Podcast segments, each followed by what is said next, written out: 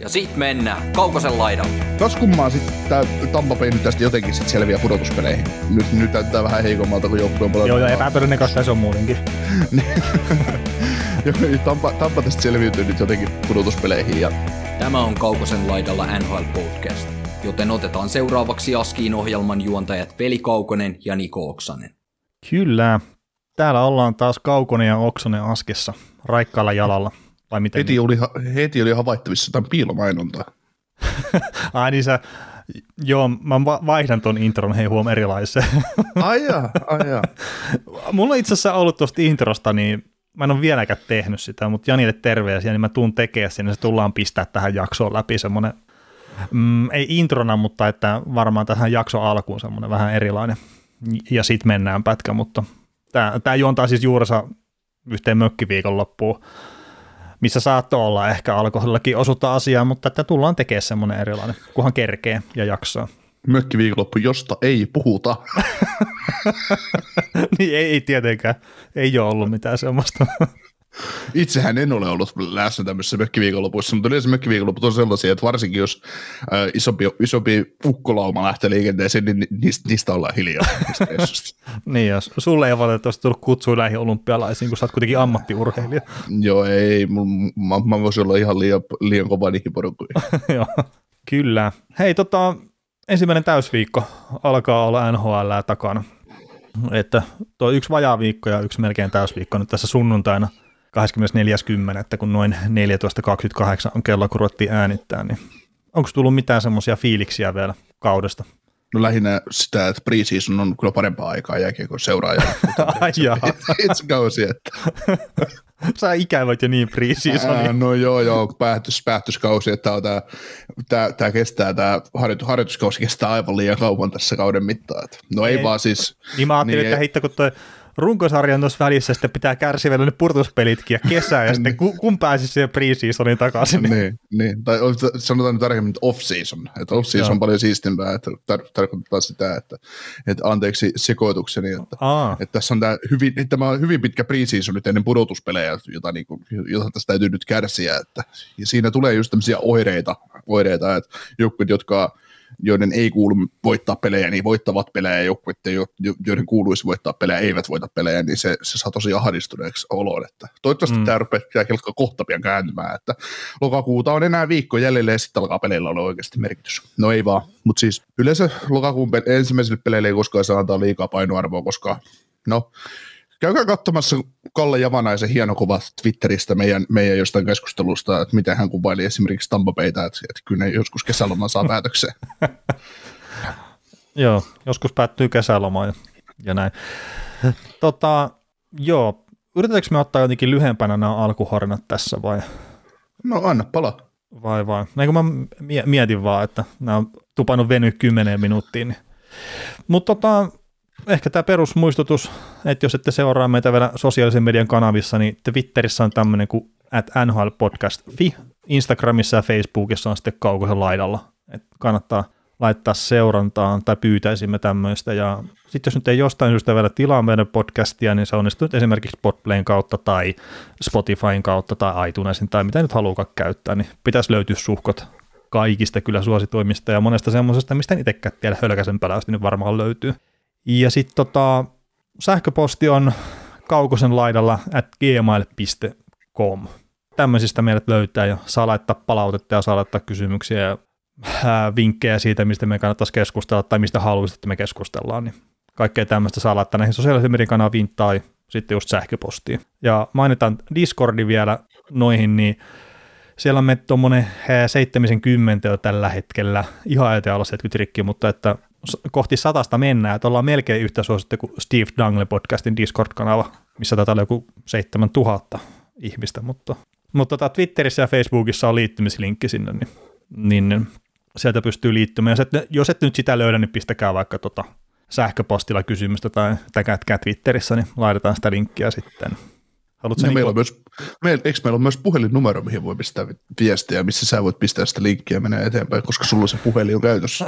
joo, joo, puhelinnumero on nolla neljä viisi seitsemän kahdeksan kolme yksi kolme kuusi kolme kahdeksan. Ja me itse asiassa saatiin ensimmäinen ääniviesti sinne sinne myös, mutta tuli myös seuraavana aamuna sitten viesti, että jos me ignorattaisiin nyt tämä tämmöinen ääniviesti, mikä on laitettu. Ja me emme ignorata tätä asiaa. No, siis meillä on itse asiassa semmoinen ajatus, että et ei nyt tällä viikon jaksossa ajeta sitä ulos, mutta tota, oliko se kaksikymmentäviisi retweettiä, jos kerää tuossa Twitterissä tämä sitten, kun pistetään jakso julki, niin kaksikymmentäviisi retweettiä, niin sitten pistetään naapurimaan kielellä tullut ääniviesti ulos sitten teille kaikille, ja tehostetaan tämä hei sillä, että kaikkien tota, retweetaneiden kesken niin arvotaan sitten yksi kahvikuppi. Värin saa edelleen valita. Ää, no, no sovitaan näin, että värin saa valita, että niitä on valkeita ja mustia. Ja arvohan hei kaksikymmentäviisi euroa. Niin, eli jos et nyt, kun sä käyt retweettaamassa sen tweetin, kuulet hienon ruotsinkielisen analyysin jälkeen N H L-sarjasta, ja tota, käyt retweettaamassa sen, niin ja jos et voita sitä kahvikuppia siinä arvonnassa, niin se voisi ostaa mm. vielä. Kyllä. Ja tällä hetkellä nyt inventaario on tehty, niin valkeita kahvikuppeja on kuusi kappaletta ja mustia on yhdeksän. Ja se on aika lailla siinä sitten, että niitä ei mistään tipahan lisää sitten kyllä. Tota, mitä sanotaan sen verran, Jahussa mulla ja Nikolla on vastakkainpeli. Niko ottaa turpaan niin, että tukka lähtee. Eiku, oliko sulla hiuksia? Tukka lähtee muutenkin, ettei sitä niin. Voi enää, ei sitä, ei sitä toi Jahun turpaanotto nyt ei kauheasti enää vaikuta siihen asiaan. Joo, no, mutta se, se on ehkä se oma tämän niin kuin, kauden pääjuttu, että, että oksasta vasta, jos on peli, niin voitetaan ne kunnolla. Ja, ja niin on tällä hetkellä käymässä siellä. No, mites no, hoki mun, mun joukkueessa ja Yahoo on vähän sama kuin oli Pittsburgh Greenwichin hyökkäys tuossa Torontoa vastaan, että se pelaa full fucking cares mun hyökkäyksessä. Ja, ja sitten Brian Ball neljäskymmentä. niin.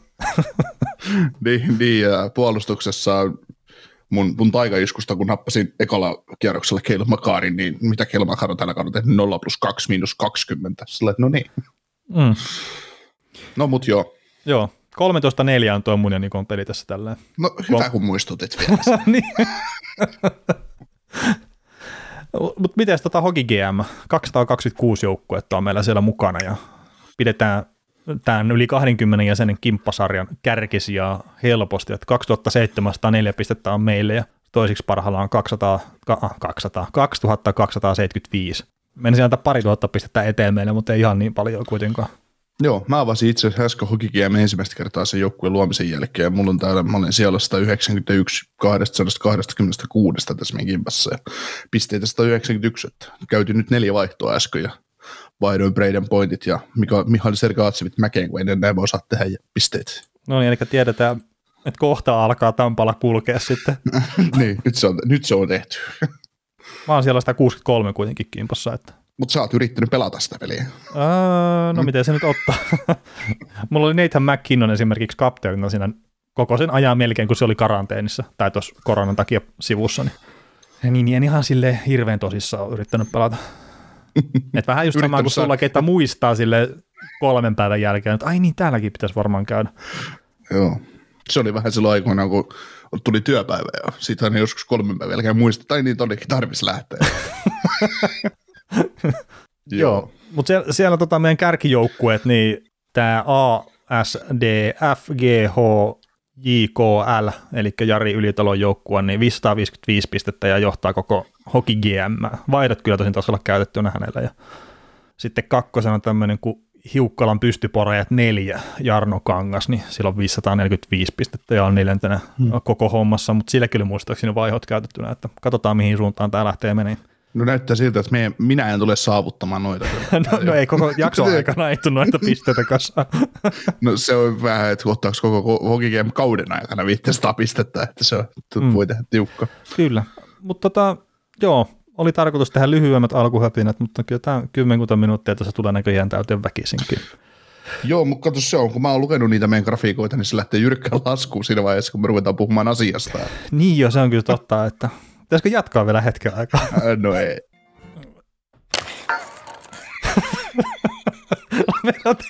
Laittaa jo loppuintro, mutta ei nyt sentään. Joo, tota, uutisia tästä kuluneelta viikolta ja no, onko se sitten nyt Evander Kane ensimmäisenä tuossa, että vähän väärännyt on rokotetodistusta pistänyt menemään N H L:n suuntaan ja yllättäen siitä ei hirveästi tykätty tuolla, niin kaksikymmentäyksi peliä sitten pelikieltoon. On kyllä melkoinen jungle bunny tämä kaveri. Tämä on kyllä lahja, mikä niinku jatkaa antamista. Että. Siis tämä on silleen erikoinen kyllä, että, että kun kuvittelee, että ei voi enää mitään uutta tulla esille tästä, niin sitten tulee taas joku uusi juttu. Ja mä en jotenkin yhtään ihmettelisi sitä, että, että vielä niin kuin tämänkin jälkeen tulee jotakin, jotakin esille, mutta joo, toi on se ainut nyt, mitä N H L on antanut pelikieltoa hänelle, että se liittyy tuohon rokotetodistukseen ja sen väärentämiseen tai väärien tietojen antamiseen ainakin. Ja, ja, ja nämä, mitkä on sitten avioliittoon koskevia syytteitä, mitä on tullut toiselta osapuolelta, niin nämä on sitten katsottu, että ei ole riittäviä todisteita sitten antaa mitään, niin niistä ei sitten N H L luonnollisestikaan sitten voi antaa mitään pelikieltoja tai muita. Mutta, joo, se olisikin, se olisikin kova, jos sulla on riita vaimon kanssa. N H L antaa sille viisitoista peliä. Ää, no siis onhan näitä ollut. Vai? No ei, mutta siis mä en tarkoita sitä, että sulla on riita sille, että huudat, että oletpas sinä tyhmä, y, niin sinäkin. Vaan siis Voinovi edelleenkin oottelee pelilupaa N H L:ltä. No joo, joo, joo. joo. Siis ee, eikö Voinovilla ollut se, että se sai maahantulokiellon ensin ja sit, si, no, se joo. oli tarpeeksi suuri syy silleen, että no on tietenkin se, että sä et voi tulla maahan, niin se saattaa olla pikku ongelma pelaamisen niin. kanssa. Mutta siis on, onhan näitä ollut. Et jos ei, on... siis, ei, siis mä vaan mietin sitä, tätä sun esimerkkiä Voinovia just sillä. No se tuli että, ensimmäisenä et, mieleen. Joo, joo, joo, mutta mietin vain ylipäätään sitä asiaa, että eihän siinäkään välttämättä se, että hän on riehunut vaimonsa kanssa, vaan ollut N H L mikään ongelma, vaan se, että mitä se ongelmia se aiheutti niin kuin tälle niin kuin henkilönä siviilielämässä, niin sitä N H L alkoi reagoimaan siihen. Että. On, ja siis oliko Austin Watsonilla oli myös jotakin pari kautta sitten, että olisiko sekin ollut silleen, niin kuin vaimoa turpaan pistään tai jotain vähän niin kuin vastaavan tyyppistä, niin kyllä se sai sitä N H L:ltäkin sitten sanktio. Ja tietenkin, jos haluaa nyt olla sille idiootti, niin varmaan se P R-kuva on se suuri juttu, minkä takia N H L:kin sitten antaa noista pelikieltoa. Että. Joo. Ja siis tämä nyt ei ole se, että saa lyödä ketään, niin kuin, en tarkoita sitä, mutta että se varmaan vaikuttaa hyvin paljon siihen, että ne ei halua antaa negatiivista P R-kuvaa sarjastaan tai, tai mistään heihin liittyvästä. Mm-hmm. Siis samaan aikaan N F L:n puolella niin pelaajat menee katkaistu haulikon kanssa ruokakauppaa, koska se nyt tuntuu oikealta. No hei, Amerika, siis... Amerikassa saa kantaa asetta pääosin.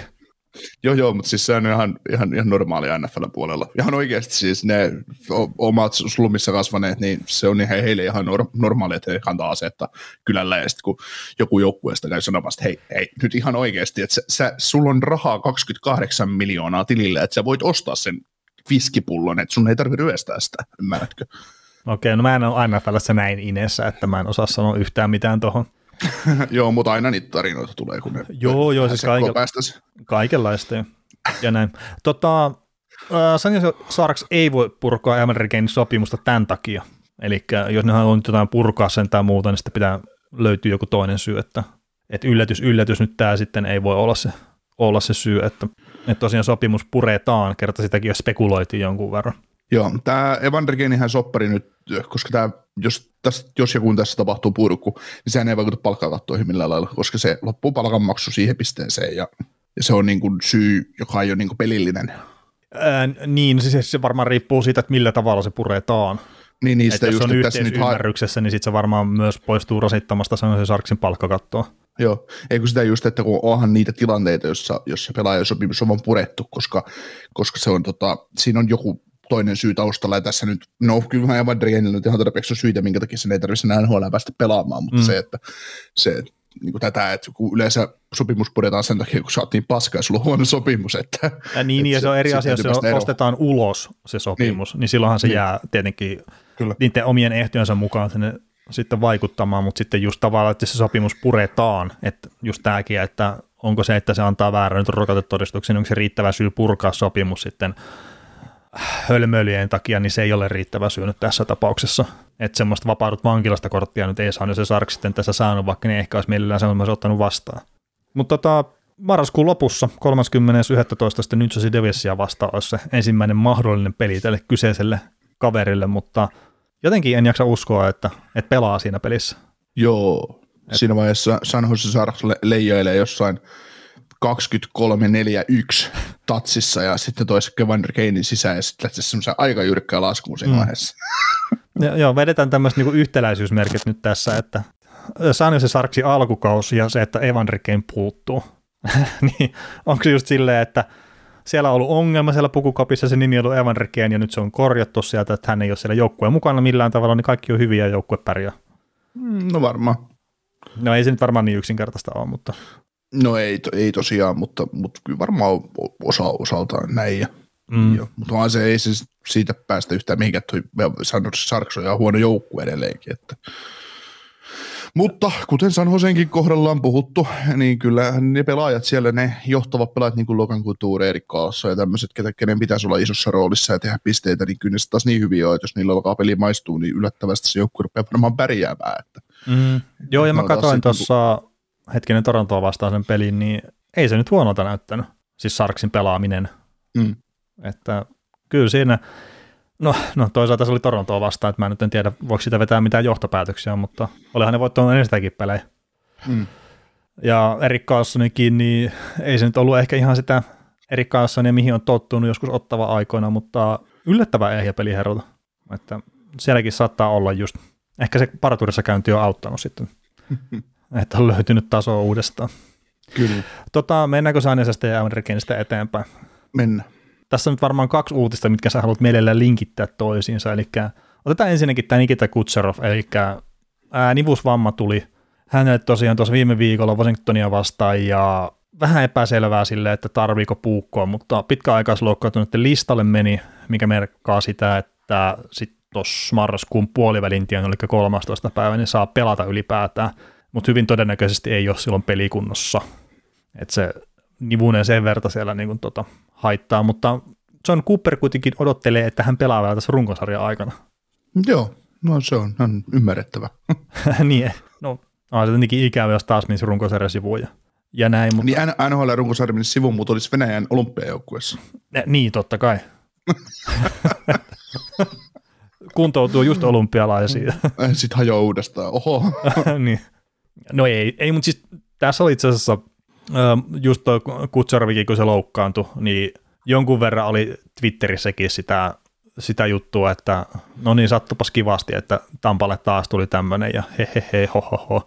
Niin mä nyt en ihan henkkohtaisesti itse ymmärrä sitä, että, että se on jotenkin hauska juttu, jos pelaaja loukkaantuu. Ja sitten Kucherovikin tapauksessa, että se on yksi N H L:n parhaita hyökkääjiä, just sinne top kolme, top viisi listalle laitahyökkäjistä voi nostaa helposti, niin ei, ei siinä Tampalla ole mitään järkeä, että ne pitäisi sitä jotenkin niin kuin heittomerkeissä sivussa sen takia, että ne saa kikkailtua palkkakaton kanssa jotakin. Niin, ensin ne tekee pitkän sopimuksen niiden tähtihyökkäjien kanssa ja pitää sitä katsomassa vaan siksi, että maksetaan sille siitä, että se ei pelaa. Niin, ja no siis vakuutukseenhan tuo varmaan menee sitten kuitenkin. No, että... no, no joo, mutta siis niin. Mutta ihan niin kuin mut pelaaja tota... itsensä kannaltakin toivoisi, että pysyisi kunnossa. Kyllä, mutta kyllä tuossa niin nivusvamma, mikä hänelläkin nyt ilmeisesti on, niin mahtaako olla jälkioireita just tuosta lonkkaleikkauksesta, että kun lonkka ja nivus menee aika lailla yksi yhteen. Joo, ja mä yritin etsiä sitä, sitä niin kuin informaatiota siitä, mutta nyt mä en muista taas, että näinkö mä sen tekstimuodossa, vaan kuuntelin vaikka podcastia, mutta toi nivushomma, mikä sinne tuli, niin se saattaa olla peruja kauden niin kuin viime pudotuspelien ensimmäisestä pelistä, missä se pelasi. Että se olisi siellä se nivunen jotenkin ärtynyt. Ja mulla on semmoinen muistikuva itse asiassa niistä pudotuspelien alusta. Että siellä oli, mä en sano oliko se eka peli, mutta jossain siellä niin kuin suhkat alkutaipalalla oli semmoinen tilanne, että Kucherovi kyllä jollain tavalla varmaan loukkasi just nivustaan tai jotain jalastaan. Että se vähän sitä niin kuin varoo siinä. Ja sitten jos on sieltä asti jotain peruja, niin ikävää. Että se nyt sitten... tuommoisessa niin kuin vaarattoman näköisessä tilanteessa kuitenkin meni sitten lopulta. Mm. Nivunenkin on siinä, kun et sä oikein voi korjata sitä. Niin. Sitten se on, iso, sit se on isompi, isompi. Niin, ja sillähän ne varmaan toivoo, ettei tarvitse puukon alle mennä. Niin, koska se on kuitenkin se on semmoinen kuitenkin venyvä, venyvä kohta sun, sun kehossa, ja se, se tarvii olla voimaa jonkin verran ja muuta, niin, tai niin kuin tukilihas tai tämmöinen, mikä, mikä nivunenkin nyt on, niin, niin aina kun maalivahdille esimerkiksi on tullut pahoja nivushommoja, niin niin ne sitä kestää toipua. Että itsellä nyt ei osunut koskaan mitään pahempaa, mutta kyllä muutaman kerran on venähtänyt. Mutta se, että jos sulla menee ihan oikeasti nipunen, niin et sä tee niillä, et sä pysty tekemään niin kuin mitään. Mm. Joo, ja kyllä se itselläkin on pieni nivusvamma ollut silleen. Tuli vielä kiekkoturnauksessa ja se on vähän Bertsestä, kun ei sitten pysty oikeastaan, ei sille, että mitään voimaa on luistelupotkussa muutenkaan, mutta sitten kun ei sitä vähäistäkään pysty laittaa siihen, että se sattuu vaan yksinkertaisesti, niin, niin se on kyllä aika paska. Maissa mä en kirjaimellisesti vaihdu. No ei, eikä se vaihdu kyllä täydessä kunnossakaan, mutta mut sitten vielä, että jos on jalassa jotakin, niin sitten vielä vähemmän. Kyllä. Tota, Jack Eichel, yllätys, yllätys, tämä draama ei ole myöskään tullut päätökseensä, mikä on kaikesta eniten persestä sen takia, että Jack Eichel ei ole vieläkään päässyt leikkaukseen, mutta nyt sitten tämä uusin uutinen siinä on se, että Buffalo Sabres ei ole valmis pidättämään palkkaa päästäkseen Jack Eichelista eroa.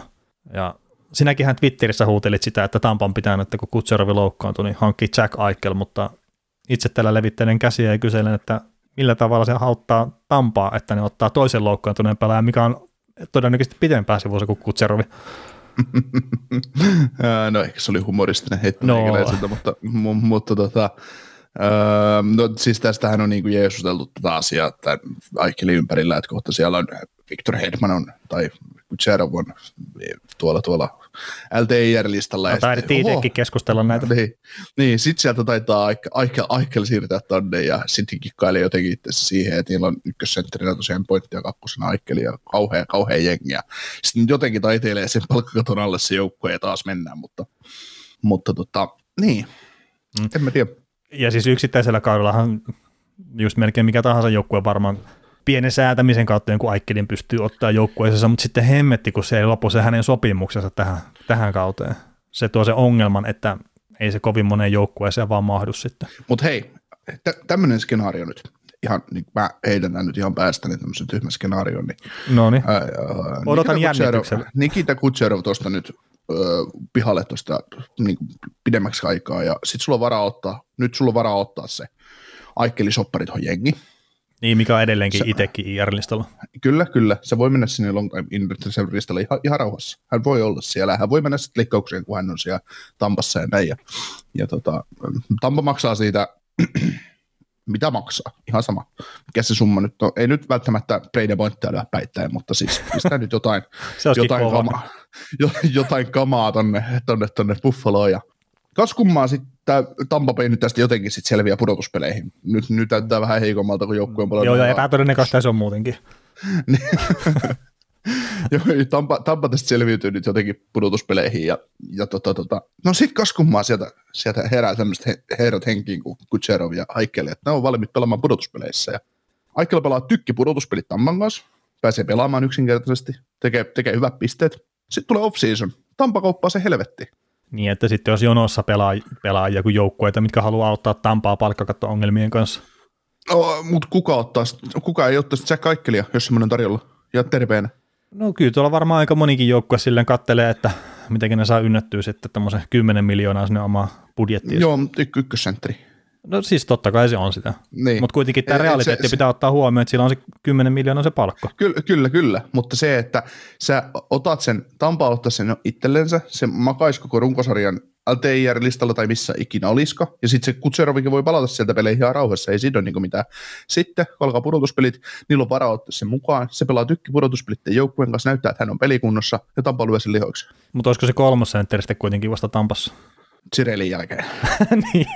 No siinä on, kato, niin. po- pointtia Kutserve palaatti, me tiedetään, että se toimii. Cireli on siinä Stamkosin kanssa tehnyt hyvää tulosta, niin ei ole tilaa. Ross Coltmaniksi, että se kaikki muuta peliä jää. Kakkos Y V:lle. Ei, mutta mieti, mieti kuin häijy, häijy nyt niin kuin ei, otetaan nyt mennään ihan, hypätään tänne mun maailmoihin, pois tästä joo, todellisesta maailmasta. Tästä täyttä laukkaa podcasti alkoi just. Niin. Mieti, mieti kuin häijy, mieti kuin häijy skenaario tämä oikeasti olisi. Että ne, ne saisi keploteltua itselleen, jollain ajatellaan, että ne maksaisi nyt vaikka kaksi firstia, firstia ja jotain, jotain kamaa tonne, tonne Buffaloon siitä, että ne ottaa tämän ruoskan, ruoska Eichelin itselle, ne pistää sen kuntoon, ne saa sen pelikuntoon, ja sitten ne näyttää, että ok, tämä pelaaja on terve, mutta me ei itse tehdä tällä tavallaan mitään, että me halutaan tästä nyt maksimaalinen summa irti, sitten siellä on joku Anaheim Ducks ja maksaa sinne Troiterit ja Trev- Trevor Tsekrasit ja muutama first rounderin Tampaan, että ne saa Eichelin rivinsä. Ja mm, ei. Koska, koska Tam- Tampa on semmoinen joukkue, että Tampahan pystyisi tekemään joukkueena sen, että ne ottaisi Eichelin ja eikä pelutta sitä ollenkaan, vasta kun ei ne tarvitsisi välttämättä runkosarjasta mihinkään. Ja niin eikä välttämättä menis peliä kunnossa, herra. Niin, ei välttämättä, mutta periaatteessa pystyisi ottaa se riski. Joo, no, mutta... Mut mieti, to, to, mieti, to, to, mieti, mieti, ei, mutta mieti, no. Vastaa nyt mulle, kuin häijyskenaario tämä olisi, no, on, jos joo, tämmöinen joo, tapahtuisi. Joo, joo, joo, sitten mä heräsin, sori. Me ollaan nyt siellä to- toisessa maailmassa, ei oikeassa mm. maailmassa. No, siis ajattel, totta kai, ja siis me ollaan itsekin puhuttu tä- tästä, muistaakseni kesällä, että joku Heidmanin vuoro nyt ottaa saikkuja, sitten ne saa aikkeliin sinne jotenkin. Siis lä- läppää se silloinkin oli, mutta... No onhan me tätä pyöritelty. Ja siis totta kai, jos, jos ne nyt saa aikkelin ja sitten siellä on kaikki taas pelikunnassa, kun pudotuspelit alkaa, niin sitten voidaan pistää taas teipaita myyntiin sata viisikymmentä miljoonaa palkkakatto tai jotakin. Että, no toisaalta, miksei voisi trollaa sitten niin kuin ihan, ihan satanolla tota hommaa. Mm. Ja en mä, siis, en mä tiedä, siis ei, saisiko se... sinne McKinnoninkin jotenkin vielä sitten.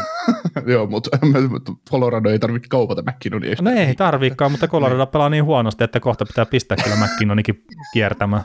Joo, McKinnon on niin halpa sitten tässä kyseisessä sopimuksessa kanssa. Kyllähän se nyt tonne menisi aika, aika helposti. Niin, pidättää vielä vähän rahaa siitä. Joo, ei mutta siis tota...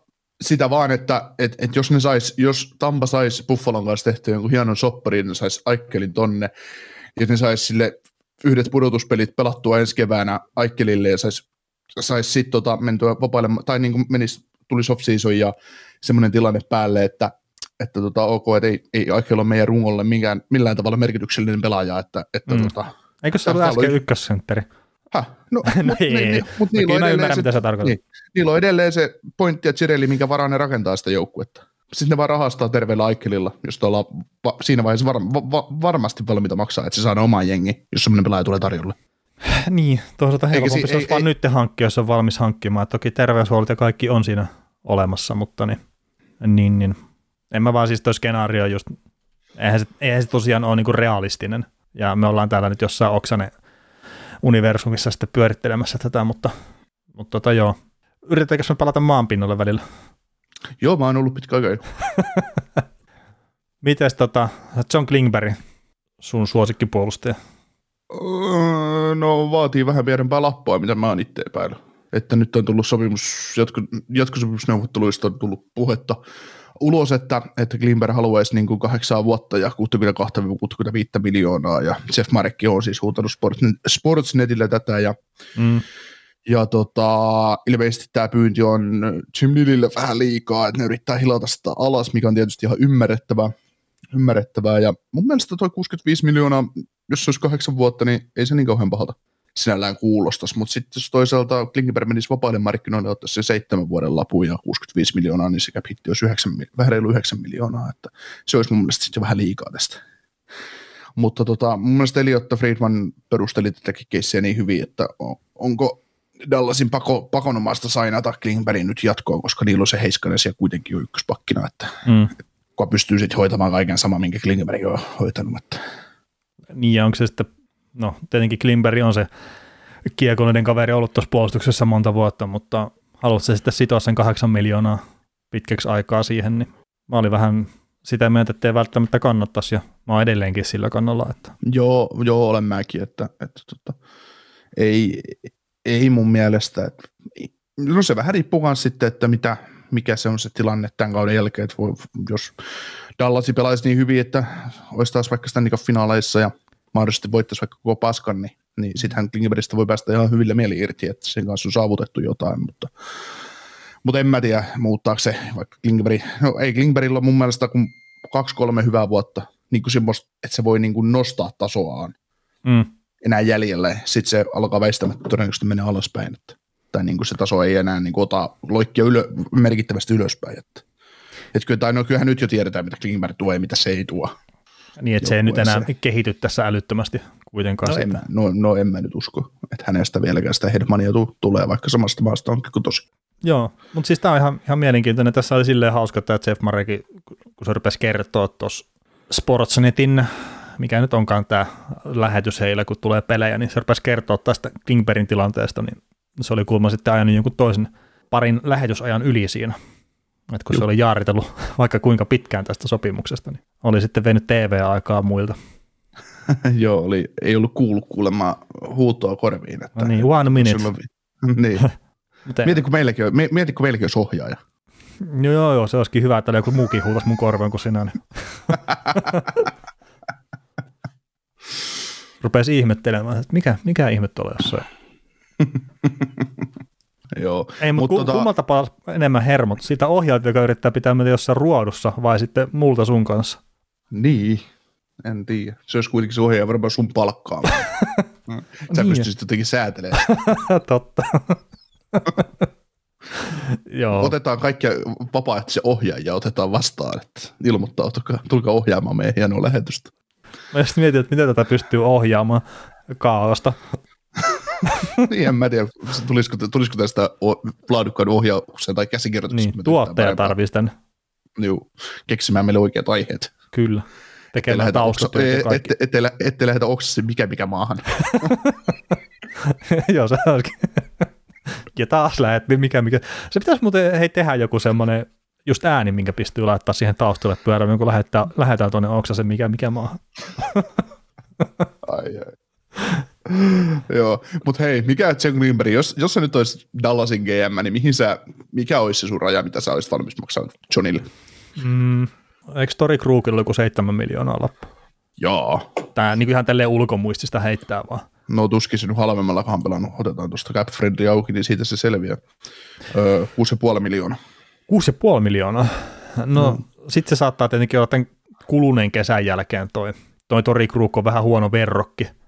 Seth Jones asetti ihan uudet markkinat tänne puolustajille, mutta niin öö, Klimperin kohdalla, niin tota, no jos kuusi pilkku viisi miljoonaa Tori Kruuk ja sitten toi miljoonan lisää tulee jo ihan pelkästään siitä, että Seth Jones teki oma, oman sopimuksensa, niin, niin, niin seitsemän pilkku viisi miljoonaa ja kolme neljä vuotta. Joo. Että, mä just katsoin, että tämä Luke Junglimber, hän on nyt kaksikymmentäyhdeksän vuotias, mm. että ensi kesänä kolmekymmentä, että on se niin. Kyllä kahdeksan vuotta, niin olisi se kyllä ihan liikaa tullut. Niin, siis sanotaan, että kolme vitoseen asti mä pystyn niin John Klingbergillekin tavallaan tekemään sen sopimuksen, mutta sitten tosiaan se, no cap-hitti pitää olla maltillinen ja, ja näin, että kun ei se, ei se ole Miro Heiskanen. Mm, ei, ei se ole mikään niin kuin moite John Klingbergia kohtaan, mutta ei se vaan ole saman tason pelaaja. Ja ei se missään Joo. nimessä pidä saada lähellekään saman tason palkkoa. Joo, tota... Jos Johnny haluaisi kahdeksan milliä Dallasista ja mä olisin Dallasin G M, niin se olisi maksimissaan viisi kertaa kasi. Mutta tota, jos, se halu, jos, jos, jos kahdeksan vuotta on se, minkä se haluaa, niin sitten se lappu täytyisi olla se kuusi ja puoli, mm. kuusi, kuusi puoli. Ei se se isompi saisi olla siinä tapauksessa. Mutta kyllä mäkin lähtisin tuohon sun kaltaiseen ehkä, ehkä kolme, neljä vuotta ja, ja maksimissaan Miro-raha, eli kahdeksan pilkku neljäkymmentäviisi. Joo. No. Mirosta se ei ohi mun mielestä saa mennä. Ei munkaan mielestä saa mennä. Mm. Et vaikka onkin ollut tosi tärkeä puolustaja ja on edelleenkin, niin Heiskanen on tuon pakiston liideri.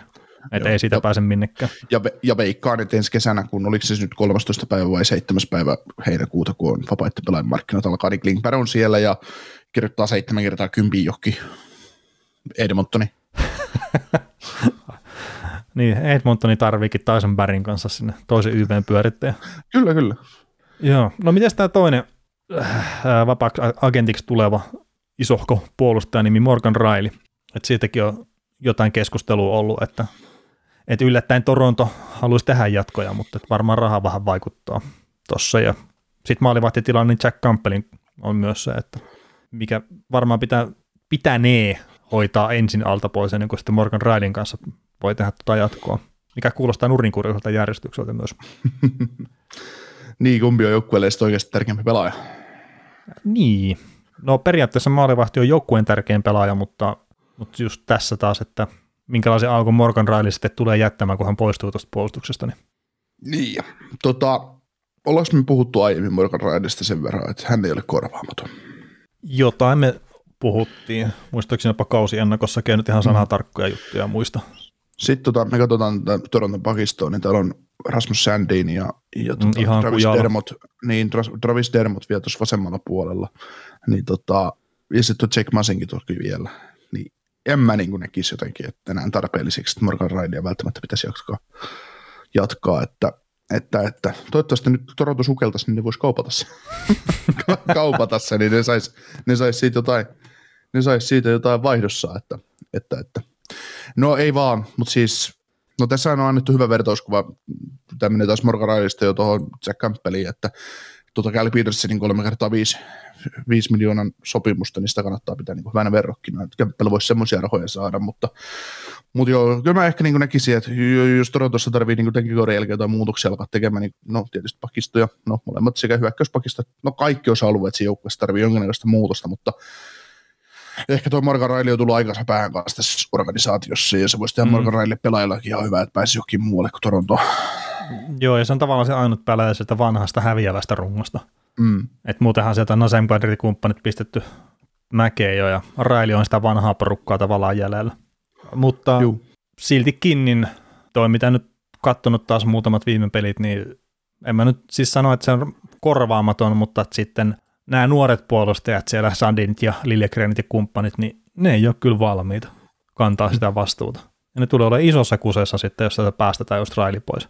Mm. Ja mä ymmärrän nyt taas sen, että, että kaikkeen ei ole varaa, ja mä saatan ristiin puhua eri pelaajien kohdalla näissä myöskin, niin kuin, etenkin jos yrittää samaa logiikkaa käyttää, mutta kun ei enää aina meissä samalla logiikalla omassa päässä, niin, niin se on se ongelma. Mutta niin, korvaamaton se ei ole sinällään, mutta että just tolle joukkueelle niin ei se ainakaan eteenpäin sitä vielä millään tavalla, jos Morgan Reillystä päästään irti.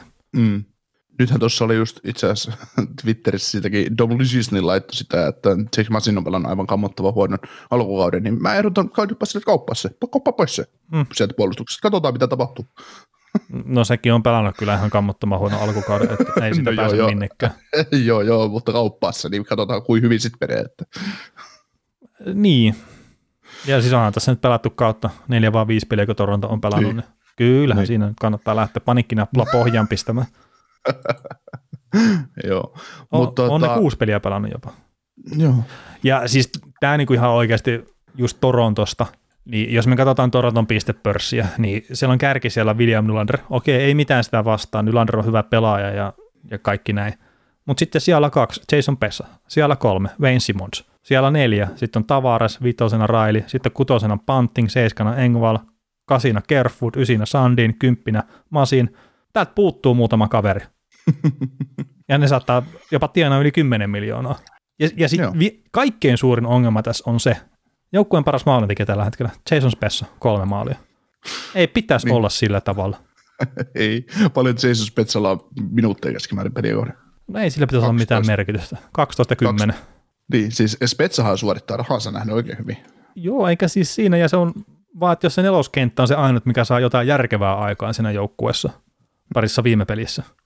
Että siellä on yksi kenttä, voida... mikä pelaa, ja se on neloskenttä, niin se on väärin. Nyt ei voida todotassakaan aina dumata, että kun meidän syvyyshyökkäys se toimii. no, no ei voi. Ei, me saada, ei saada tukea edes, ei saada tukea syvyyshyökkäyksiltä, ei pärjätä sen takia. Niin, ja siis mä odotan sitä, että missä kohtaa ne nyt tajuaa ottaa sen Marnerin pois sitä ykkösylivoiman keskeltä. Että se on siinä neljön keskellä ihmettelemässä ja maalieessa hakattavana. Että missä mis kohtaa ne tajuaa ottaa sen pois siitä? Siellä oli kausikorttien kautta katon jaossa, että os tulee tästä luukusta hallin sisälle, niin saat ikuisen paikan ylivoimassa. No siis se ei haittaa mua, että se on siinä ylivoimassa, mutta se ei pidä olla Brayden Pointin paikalla sen neljön keskellä. Mm. Että se, että Brayden Pointti toimii siinä, niin se ei meinaa sitä, että Mitch Marner toimii siinä. Mm. Joo, Mitch Marner vielä syöttää semmoista kohtaa, mistä pitäisi jo tehdä. Joo, mutta Torontossa niin peiliin katsomisen paikka on monella pelaajalla kyllä, että... Ja, niin jos tällä viikolla ei vielä painota panikkinappula Toronton suhteen, niin ensi viikolla sitä tehdään. Mm. Pari tappioa tuohon vielä jatkuun, niin jaha. Joo, ja tuohon on kysymyskin meillä sitten tulee jakson loppupuolelle, mutta mennään siihen myöhemmin. Kyllä. Anze Kopitar, Philip Danault. Siinä on tota, semmoinen kaksikko tuolta Kingsistä, että, että tota, tarvittiin puhua ennen kautta joko keski, niin kuin keskenämme, tai puhuttiin ihan ennakkoon asti, että Philip Donaldin hankinta Kingsin sentteriosastolle saattaa helpottaa ottaa Anze Kopitarin pelaamista ainakin siihen, että ei välttämättä puolustussuuntaan tarvitse ihan niin Simona vetää, ja mitäs ne Kopitarin pisteet nyt sitä lopulta onkaan, että se on ollut aika, aika, aika hyvässä, hyvässä liekissä. No joo, miten se nyt ottaa, että, että semmoista kevyyttä, kevyyttä liekitystä tuossa viiteen peli yhdeksän pistettä. Joo. Toki jos ottaa, että se teki ekaan pelin, tekikö se kolme plus kaksi vai kaksi plus kolme, niin sen jälkeenhän tämä on hyytynyt kyllä tämä äijä ihan totaalisesti. Niin, kyllä. Mutta tota, se on just niin kuin jännä nähdä, nyt eletään tietysti tosi, tosi alkukautta, niin kuin Torontokin kohdalla, mutta myös Kingsin kohdalla, mutta se on jännä nähdä, miten näitä swingejä tapahtuu, että, että tota, tuot Donaldin tuonne joukkueeseen, niin se helpottaa kokonaisuutta, ja sitten katsot samaan aikaan, mitä Montrealissa tapahtuu. Mm. Että siitäkin oli Jeff Marek ja Elliotte Friedman puhui hienosti, että Nick, Nick Suzukin pelaamisessa näkyy se, että kun joutuu nyt pelaamaan yksin tavallaan, että ei ole Danauttia turvana, niin onkin kaikki vastuut yhden pelaajan niskassa, niin ei se olekaan välttämättä niin helppoa. Toki hän tulee sitä ajan myötä varmasti kasvaa siihen, että hän tulee johtaa edestä joukkuetta ja näin, mutta, mutta, mutta. Philip Danault niin on, on vaan käsittämättömän hyvä sentteri ja tärkeä, ihan sama missä joukkueessa pelaa. Äh, niin ja se, että se pystyy niitä vastustajan parhaita vastaan pelaamaan hyvin ja nollaamaan niitä, niin kyllä se vaan varmasti näkyy siellä Monterissa tosi paljon sitten, etenkin kun se keskikaista ei ollut mitenkään äärettömän syvä muutenkaan. Mm. Ja sitten sieltä lähti myös muun Kotkaniemi pois, niin kyllä siellä Suzukilla varmaan vähän silleen ikävää on, mutta Los Angeles Kings ja Anze Kopitar kiittää, ettei tarvitse ottaa puolustuspään aloituksia niin paljon. Ja, ja sitten jos ei mm. aloitusympyrässäkään esimerkiksi Kalle Kopitarilla niin kuin ollut muutama peli tällä kaudella, että ei ole ehkä ollut ihan ykköstä, niin voi Danalti heittää sinne. Joo. Joo, ja verrattain Danaulttikin niin kuin halpa sopimus, kun ajattelee, että, että koko vuosi ja nyt on sata, mutta kaksikymmentäkahdeksanvuotias jätkä ja viisi pilkku viisi miljoonaa cap hitti. Et, et tästä kun toivottavasti nyt mahdollisimman nopeasti nuo Kingsin junnut niin kuin pitkälläkin tähtäimellä lyötä sitä läpitte, niin sekä Kopitarista että Danaultista tulee olla hyötyä niin tälle joukkueelle isosti. Mm, kyllä, kyllä. Et, var, et varsinkin sitten, kun tämä palkkakatto tästä vielä lähitulevaisuudessa nousee ja ajatellaan, että jos vaikka kaksikymmentäneljä kaksikymmentäviisi olisi sellainen kausi, että palkkakatto olisi ollut, ottanut ensimmäisen isomman stepin, niin toi Donaldi viisi pilkku viisi miljoonaa kaudesta, niin se ei ole oikeasti paha kolmossetterille, etenkin jos on laadukas. Mm. Joo. Koska, koska, koska tämä jengi ei ole siinä vaiheessa kerennyt tuhoamaan omaa palkkakattoa rakennettaan mitenkään, tai no ei ole voinut kerennyt no ei sitä tiedä. Sieltä John, John, John Klingberg yksitoista miljoonaa tuohon Drew Doughtyn kanssa kans pelailee. Ja. Mm, puolustuksen se tarvitsee jotain vahvistusta kyllä. Mm. Kyllä. Mutta tota, mites Edmonton Oilers? Siellä mennään nyt vahvassa huumassa alkukautta. Ja ei, ei haittaa yhteyttä, vaikka Mike Smithikin hajosi siellä. Joo. No siellä on yleensä se, että tuossa joukkueessa, että jos päästetään maaleen, niin me pystytään vastaamaan siihen tekemällä mm. niitä enemmän. Että et joo, ihan, ihan odotetunlainen startti tavallaan niin näitä kärkihyökkäjiltä etenkin. Että.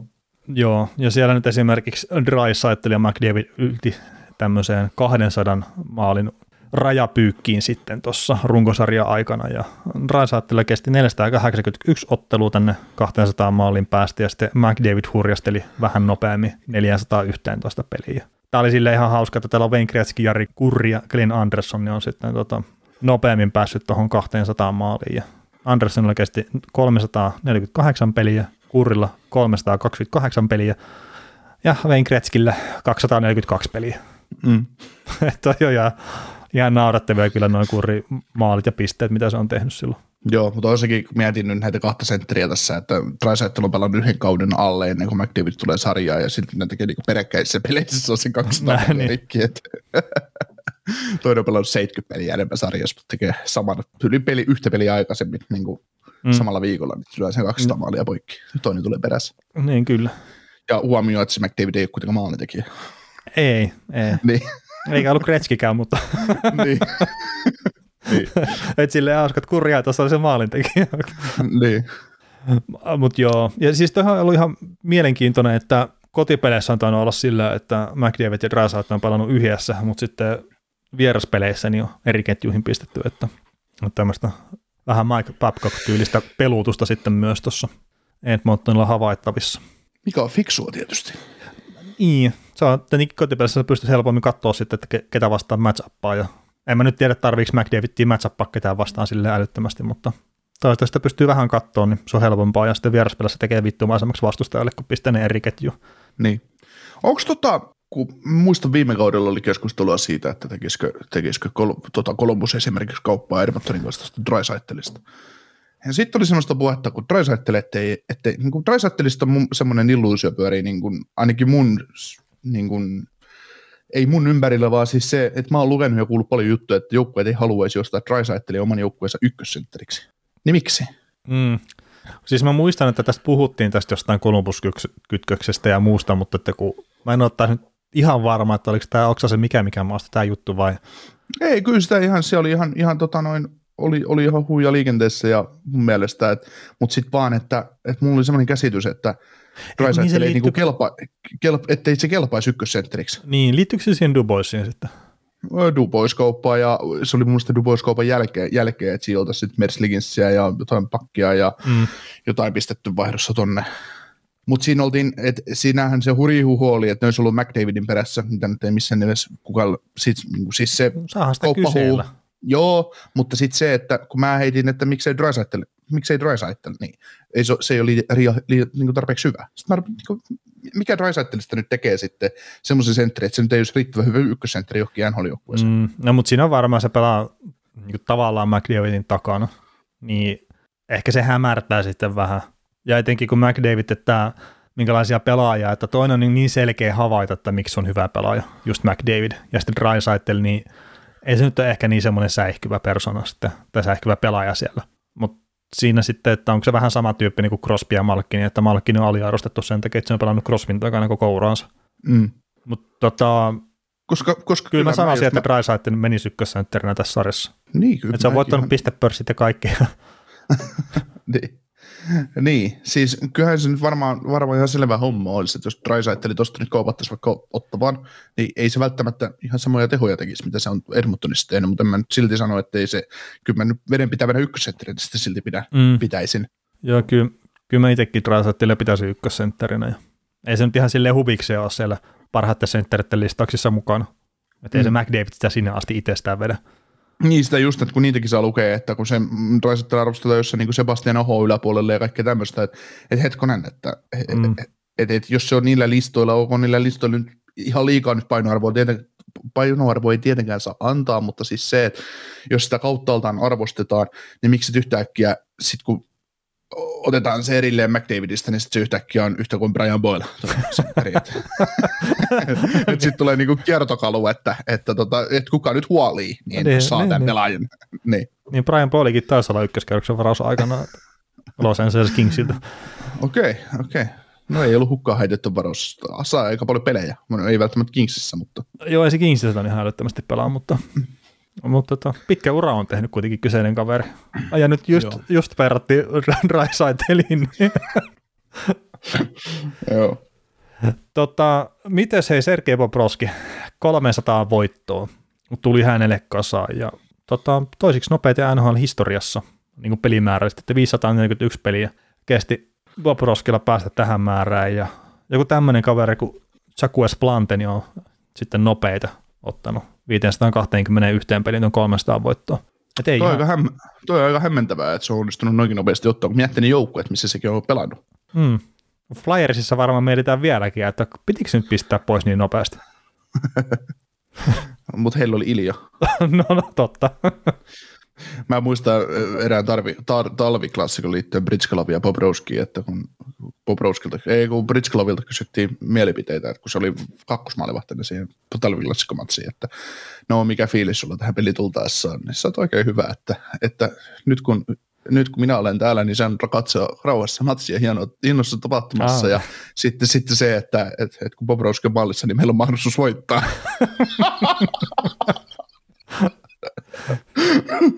Oikein. Ai, ai, ai. Maailman hienoa maalivahti. Mm.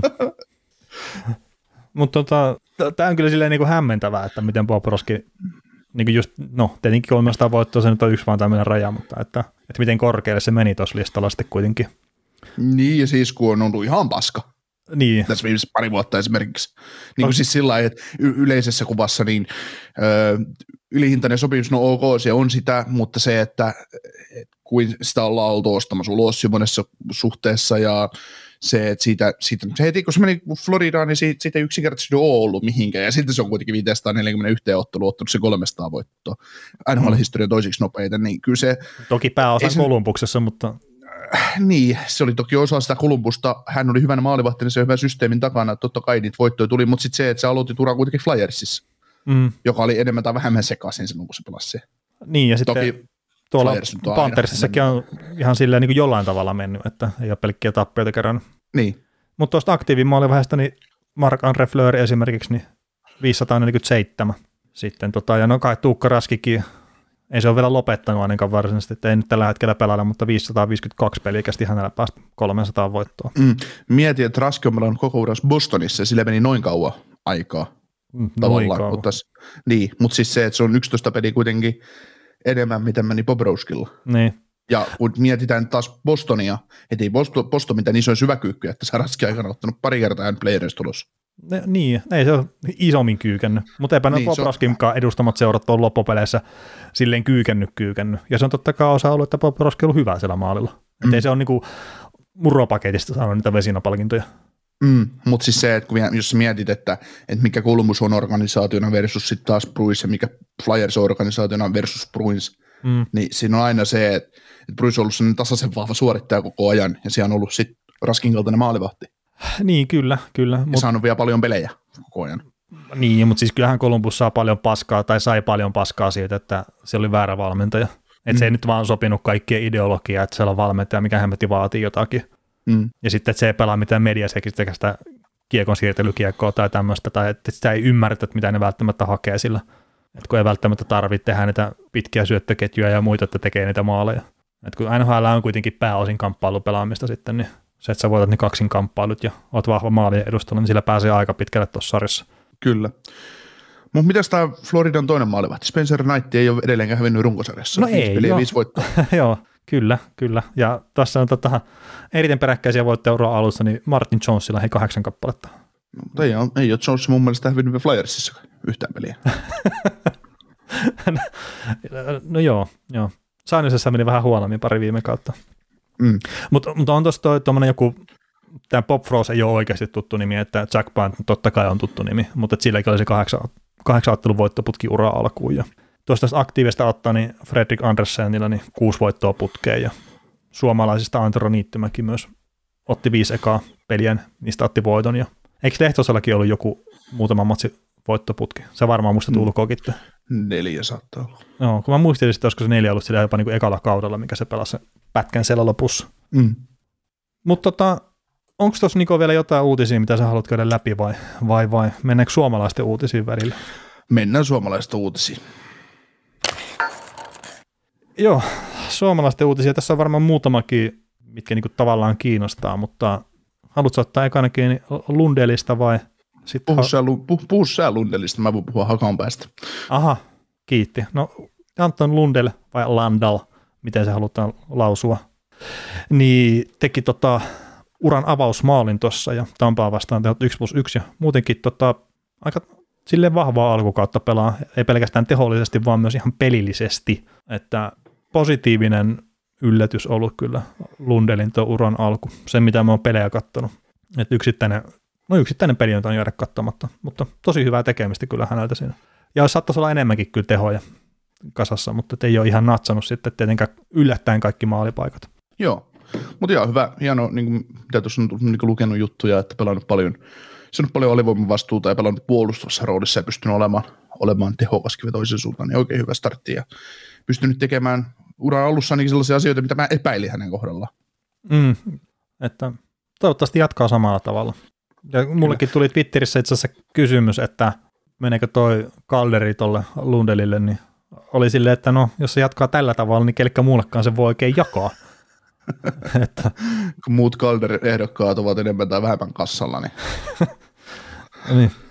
Mutta tota, hyvä, hyvä startti ja toivottavasti tosiaan pystyy jatkamaan, että tuossa kun joku kaksikymmentä peliä on pelattu ja muuta, että siellä saattaa olla siis, en sano, että Lundelin kohdalla on näin, mutta joillekin nuorille pelaajille saattaa sitä vaikka ihan kuntopohjaa ruveta vähän sakkaamaan, niin ei sitten pysty pitämään sitä tasoa yllä.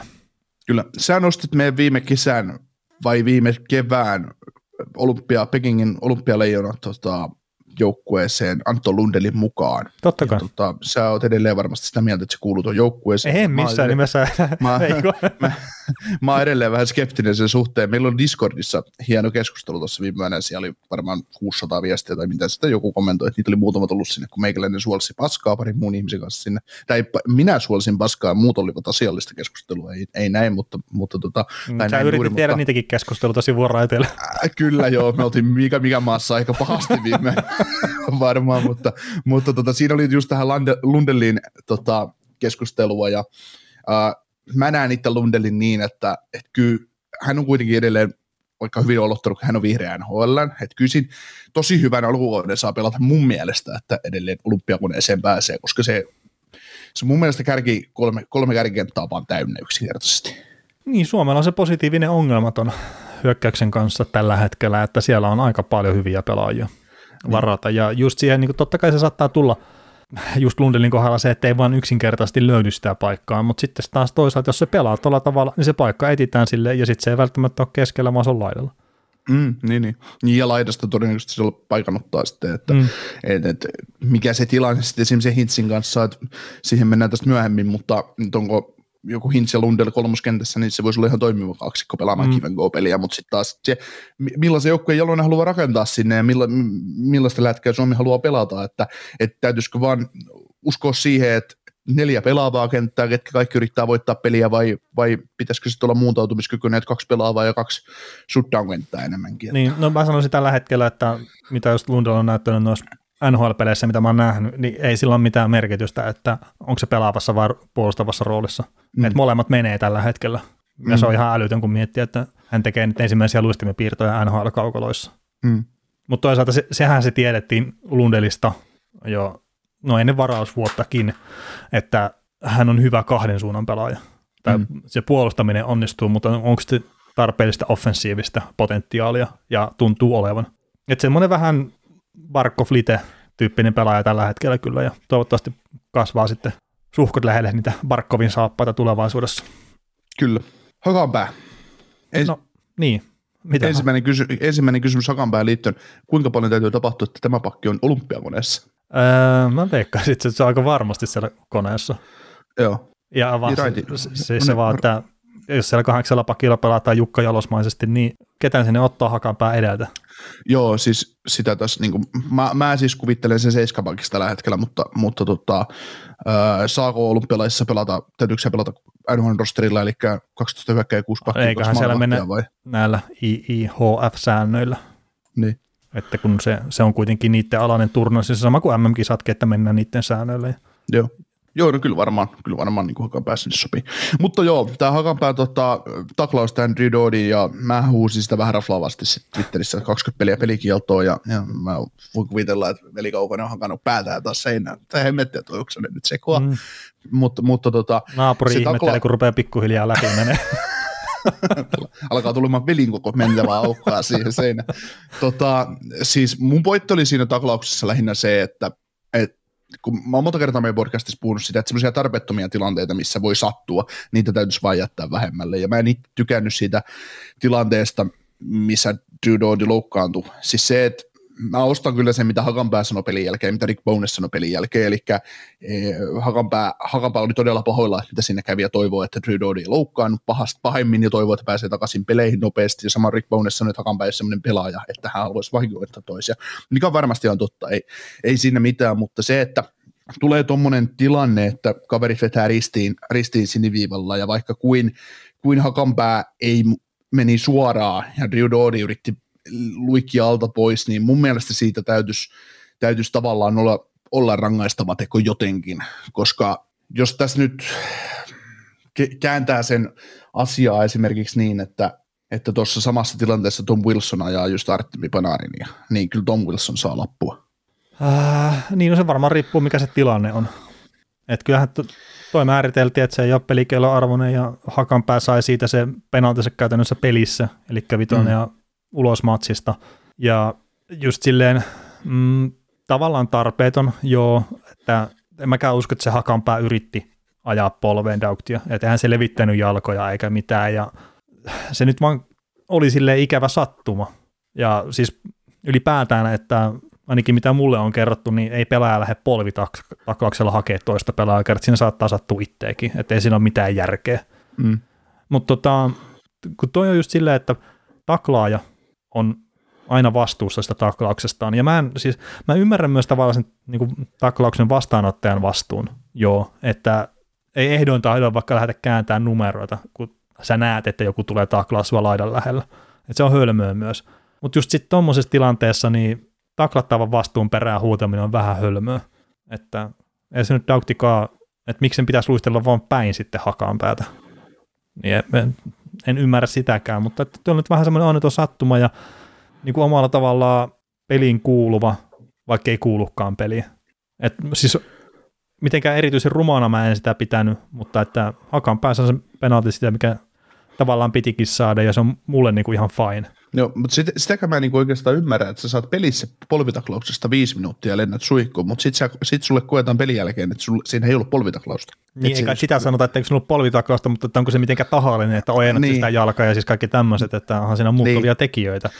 Niin, siis sillä tavalla. Mä just ihmettelen, että et, et, jos ei se ole pelikielon, esimerkiksi kahden pelin arvoinen teko, niin miksi siitä on annettu vitonen pelissä tavallaan? No, mutta onhan se toisaalta se... taas niinku ihan selvä polvitaklaus. Mm. Että eihän siitä nyt pääse minnekään. Niin, mutta siis sitä, että eikö polvitaklaus on ra- rangaistava teko? On, ja sitten se vaan, että millä, missä kohtaa se on rangaistava teko. Mm. Ja siis tähän niinku kaikissa näissä jutuissa, että just päähän kohdistunut taklaus, niin N H L:llä on vähän erilainen linja kuin mitä esimerkiksi itsellä olisi todennäköisesti. Että jos taklaus osuu päähän, niin sitten se ruvetaan katsoa sitä, että olisiko se voinut estää ja oliko se tahallinen ja siis kaikki tämmöiset. Ja sitten jos se vaikka osuu ekana rintaan ja siitä nousee olkapää päähän, niin se ei aina ole mielestäni, siinä ei ole mitään ongelmaa. Mm. Että esimerkiksi just tämä Myersin taklaus, hetkinen, armiaan sanoo. Niin, niin se tuli puun takaa ja sitten se meni vähän niin kuin tavallaan rintaa pitkin ylös, niin siinä ei ollut mitään ongelmaa, vaikka sitten taas, että no onko sen pakko ajaa siinä kohtaa. Niin tämäkin on just vähän semmoinen, että olisiko Hakanpään tarvinnut ajaa siihen taklaukseen, no ei, ja sitten jos Doughty olisi päässyt tanssimaan se alta pois, niin se olisi aina vaan itsensä ulos siinä. Mm.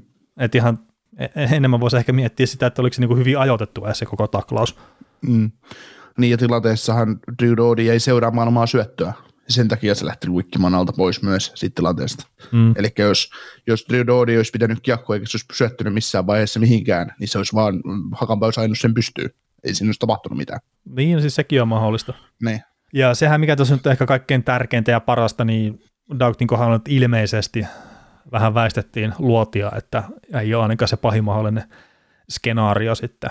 Mutta jonkun aikaa nyt on peleistä tietenkin poissa. Ja hänen kannaltaan ja Los Angeles Kingsin kannalta, niin totta kai toivoo, että pystyy palaamaan mahdollisimman nopeasti. Ja hänelläkin on ne olympialaiset tavoitteena. Ja projekti sinne päin ainakin pistettä valossa on mennyt tosi hyvin, niin ehkä lähinnä vaan just, että mahdollisimman nopeasti pääsee peleille sitten takaisin. Niin, jos Doudin kannalta katsoo, niin kun katsoo muita kanadalaisia puolustajia N H L-nimisessä sarjassa, niin Drew Doughty on aika ensimmäistä joukossa, pakkia sinne ruvetaan rajaamaan sinne joukkueeseen. Joo, mutta se, se on niinku hyvä alkukauden kyllä pelannut, ja siis muutenkin kuin pelkästään, että katsoo pistepörssin, että tuossakin pelissä Dallasia vastaan, niin no, no Dallas oli itse ihan kujalla kyllä tuossa kyseisessä matsissa, että mutta Doughty oli siinäkin mun mielestä hyvä. Siihen asti tietenkin, kun pistettiin stoppi sitten sille. Joo.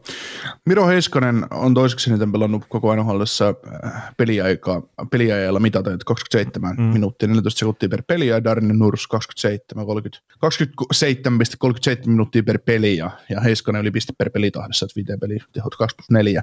Et nyt sitten tota, on alkanut toteuttaa sitten rahan, rahan arvoisesti, niin sanotusti tämä herra. No vihdoinkin. Niin. Rupeat jotain saamaan aikaan siellä. Niin. Mutta joo, siis toi Klingbergin loukkaantuminen tietenkin näkyy varmasti Heiskasen peliajoissa. Jo. Etenkin siinä Y V:llä tulee roolia enemmän kuin normaalisti tulisi. Niin, niin normaalisti Heiskanen pelasi kaksikymmentäseitsemän minuuttia, nyt se saa neljätoista sekuntia päälle, kun Klingberg on pois. Että... joo, se niin, voi... paljon, niin, paljon, niin paljon se vaikuttaa.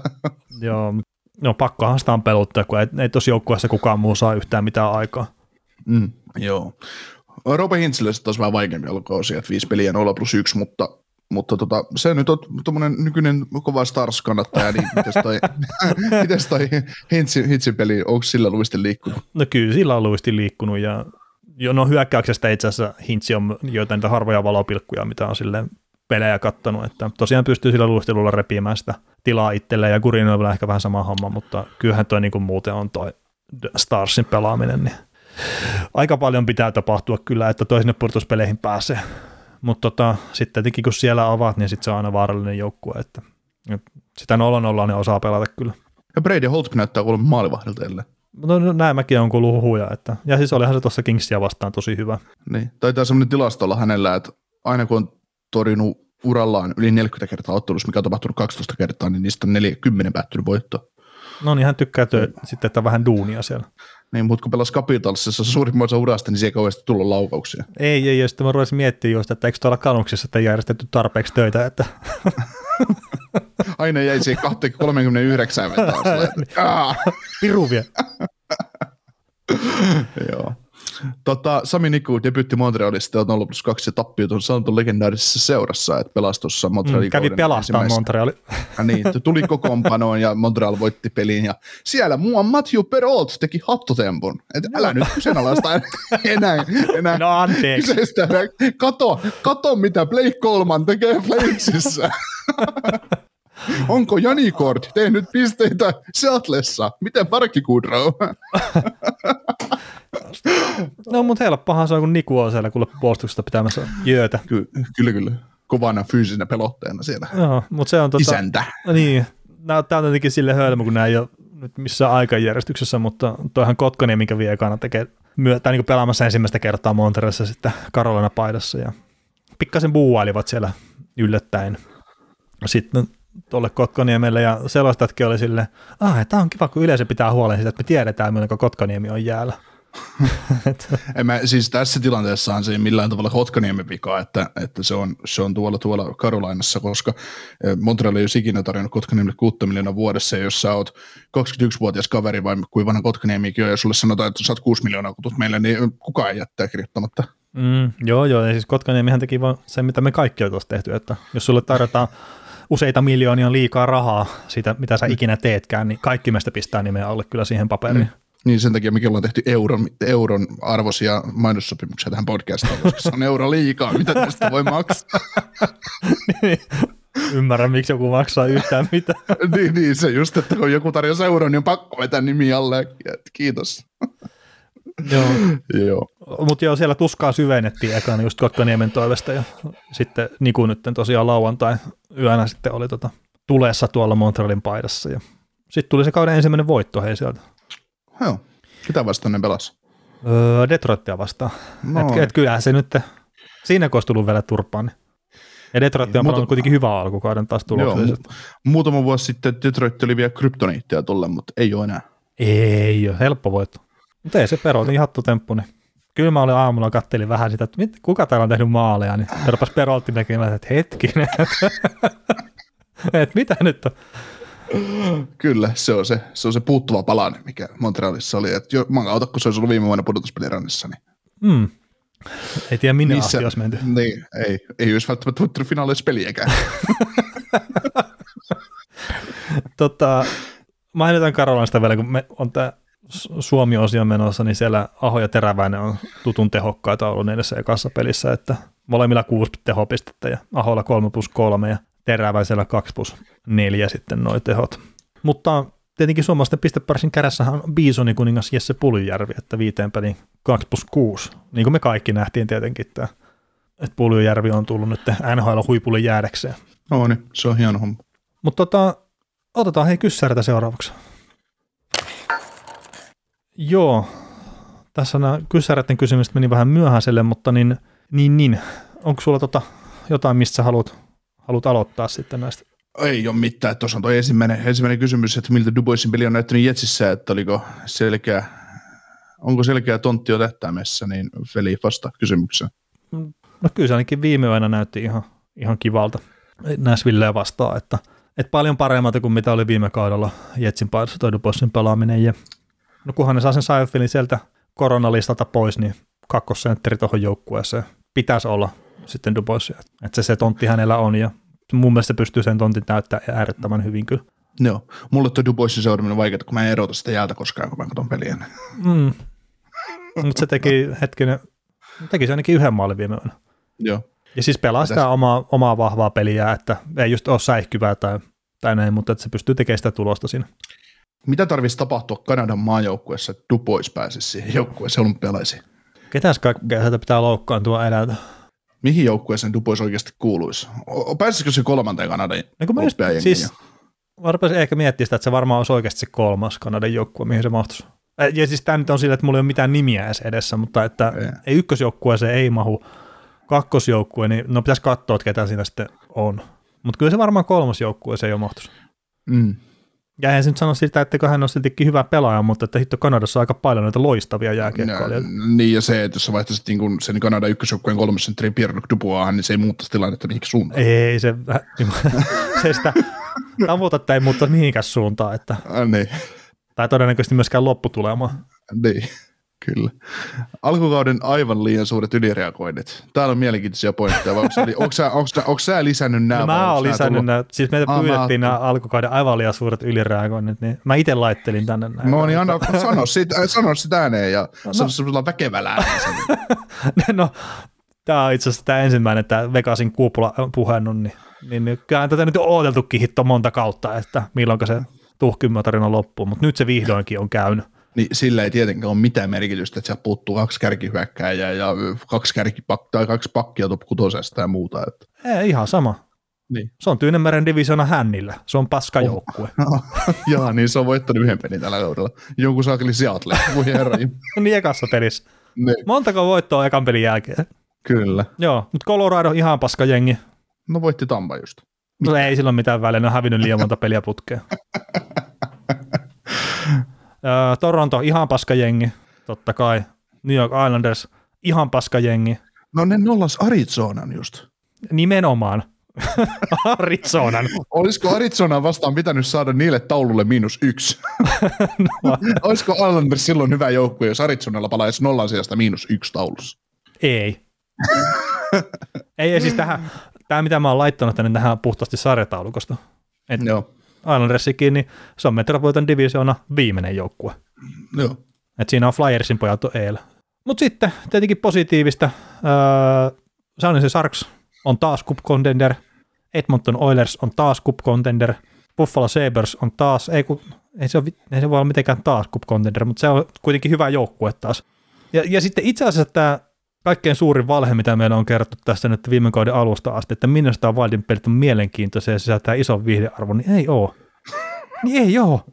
No edelleenkin ihan yhtä tylsää paskaa katsoa kuin aikaisemminkin. Mm-hmm. Tai sitten mä katson aina vaan ne väärät pelit niitä joukkueita. Sä oot nyt kattonut viimeisen kolmen kauden aikana sen... sen, sen, sen no jos on kaksi peliä kattonut, niin kyllä pitää olla... sata yhdeksänkymmentä ottelua Wildia, niin... Mutta ei, ei se ole muuttunut mulle yhtään minnekään. Se on ihan sama joukkue kuin aina ennenkin. Joo. Ja siis Kirill Kaprizov niin ei niin silleen tuo mulle mitään niitä sen isompia positiivisia väristyksiä. Et ei ole mä se muist... pelaaja, minkä takia mä katsoisin pelejä. Mä muistan, mä muistan aikoinaan, kun Phil Kessel siirtyi Arizona Coyotesin, niin joku kirjoitti jutun siitä, että, että nyt, nyt on syy katsoa Arizona Coyotesia, kun se on Phil Kesselin tasoinen viihdyttävä pelaaja. Asia kunnossa. No, montakaan peliä on katsonut sen jälkeen. Niin, en tiedä. Mutta joo, siis nämä on niin joukkuetasolla tietenkin, että tuossa on noita monia ennakkosuosikkeja, mitkä on kontanut alkukaudesta, niin tuossa jos haluaa yli, ylireagoida, niin on muutamia. Ja sitten tietenkin muutamia semmoisia joukkueita, mitä on veikattu ehkä, no okei, Oilersia me ei ole veikattu minnekään häntä päähän, mutta Sharks ja Sabres, niin siellä nyt saattaa mennä ehkä pikkasen liian hyvin alkukauteen verrattuna. Ja tämä Valdi oli nyt vaan ihan oma henkilökohtainen mielipide. Kyllä. Mikä Kanadan jengeistä ylireagoi ekana? Eli tekee jotain tyhmää siirtomarkkinoilla tai Kenki Goatsin. Ja Jovanaisen veikkaus oli Toronto. Mitäs me luullaan? No kun mä en jotenkin jaksa uskoa, siis Torontolla oli kesällä mahdollisuus tehdä jotain isoa, ne päätti olla tekemättä. Varmaan osittain sen takia, että ne ei oikeasti pysty tekemään mitään. Niin mä en usko, että Toronto lähtee tekemään mitään isoa. Tämä on mun veikkaus. Ja just se, että ne kenki esimerkiksi coachin, niin olisiko nyt ensimmäinen normaali täyskaus, kun tämä Sheldon Keefe on päävalmentajana siellä. Että se, se kuulostaisi ja tuntuisi myös ylimitoitetulta. Mutta tota, Calgary Flames voisi olla yksi hyvä vaihtoehto, ja toinen on Montreal Canadiens, että siellä nyt etenkin saattaa olla jotain, tuolla Montrealin suunnalla jotain pientä painetta ihan oikeasti tehdä jotain. Ja siellähän itse asiassa Mark Bergevin heitti omasta jatkosopimusneuvottelustaan tämmöisen pikkupiikin, että kyllähän haluaa tehdä jatkosopimuksen, että nyt se on vähän niin kuin omistajan päädyssä, niin katsotaan lähteekö G M vielä ennen kuin kaus loppuu. Joo, ja monesta lähteestä on lukenut, että, että ei ole saamassa jatkosopimusta, että, että mm. halutaan, halutaan muutosta. Joo, ja sitten kun sä lähdet heittämään tuon tyyppisiä piikkejä, tai no saattaa olla tietenkin tarkoituksellinenkin kertsi oli enemmän sitä Kotkaniemin peliä, että halusi ottaa painetta pois joukkueelta, mutta se ei sitten kuitenkaan katsota niin suopeasti sitten ehkä siellä omistajaportaan suunnassa, että, että jos se paine heitetään sinne, kun kuitenkin se G M ainut tehtävä on olla kilpenä omistajien suuntaan ja olla kilpenä sitä sinne joukkueen suuntaan. Mm. Sen lisäksi hieno tekee tehtävä. Hyviä päätöksiä. Niin, hieno tehtävä. Paskaa haluaa joka suunnasta. Niin, no, mutta siis se on vaan joissakin niissä teht- töissä, missä sä oot, niin sun, on, sun duuni on olla paskakilpi. Mm. Ihan sama mitä teet, niin aina tulee. Aina no tulee no joo, ja siis paskan määrä on aina vakio. Niin. Kyllä. Mutta. Tota, meillä oli Discordin puolella vielä muutama kysymys näköjään. Että oli vai? On, tänne on nyt. No Leafsin matsin numerona, onko siellä oikeasti veskat törnyt antivesinä tasolla, vai onko ne oikeasti noin huoneja, mitä taululle on tullut? Erityisesti niin suht arvokkaat hyökkäät. No tästähän me vähän keskusteltiinkin, mutta siis Toronto on ollut tosi huono parissa viime pelissä. Ja muutama hyvä peli joo sattunut sinne, mutta mm, ei se puhtaasti maalivahtien vika ole. Olkoonkin, että se Hutchinson on ihan vitsi N H L-tasolla. Ja me siis, joo, ollaan saatu paskaisia, että me dissataan joitain pelaajia, mutta että, siis ei, ei millään pahalla, mutta Hutchinson ei pitäisi olla N H L:ssä. Maalin sulla ei missään joukkueessa ikinä milloinkaan. Tiedätkö sä, miten Hutchinsonista saadaan hyvä maalivahti N H L? Mm. Pyydät mua lyömään overia siihen matsiin, missä Hutchinson pelaa maalissa, niin ei varmaan muuten päästä maalle. Niin, se, niin vastustajalle vielä pistetään se overi. No, juu, juu, juu, ja otteluun ja kaikkea. Ei, nyt ottelu on pelkästään kertaa ei, saattaa. Ottelu, ei, mukkuu kolme pilkku viisi riittää. Pistetään over kolme pilkku viisi, niin ei tule kolmea maalia enempää ilman kautta ottelussa. Toronto tekee kolmea, Hutchinson pitää nollat. Mm, no se voi olla.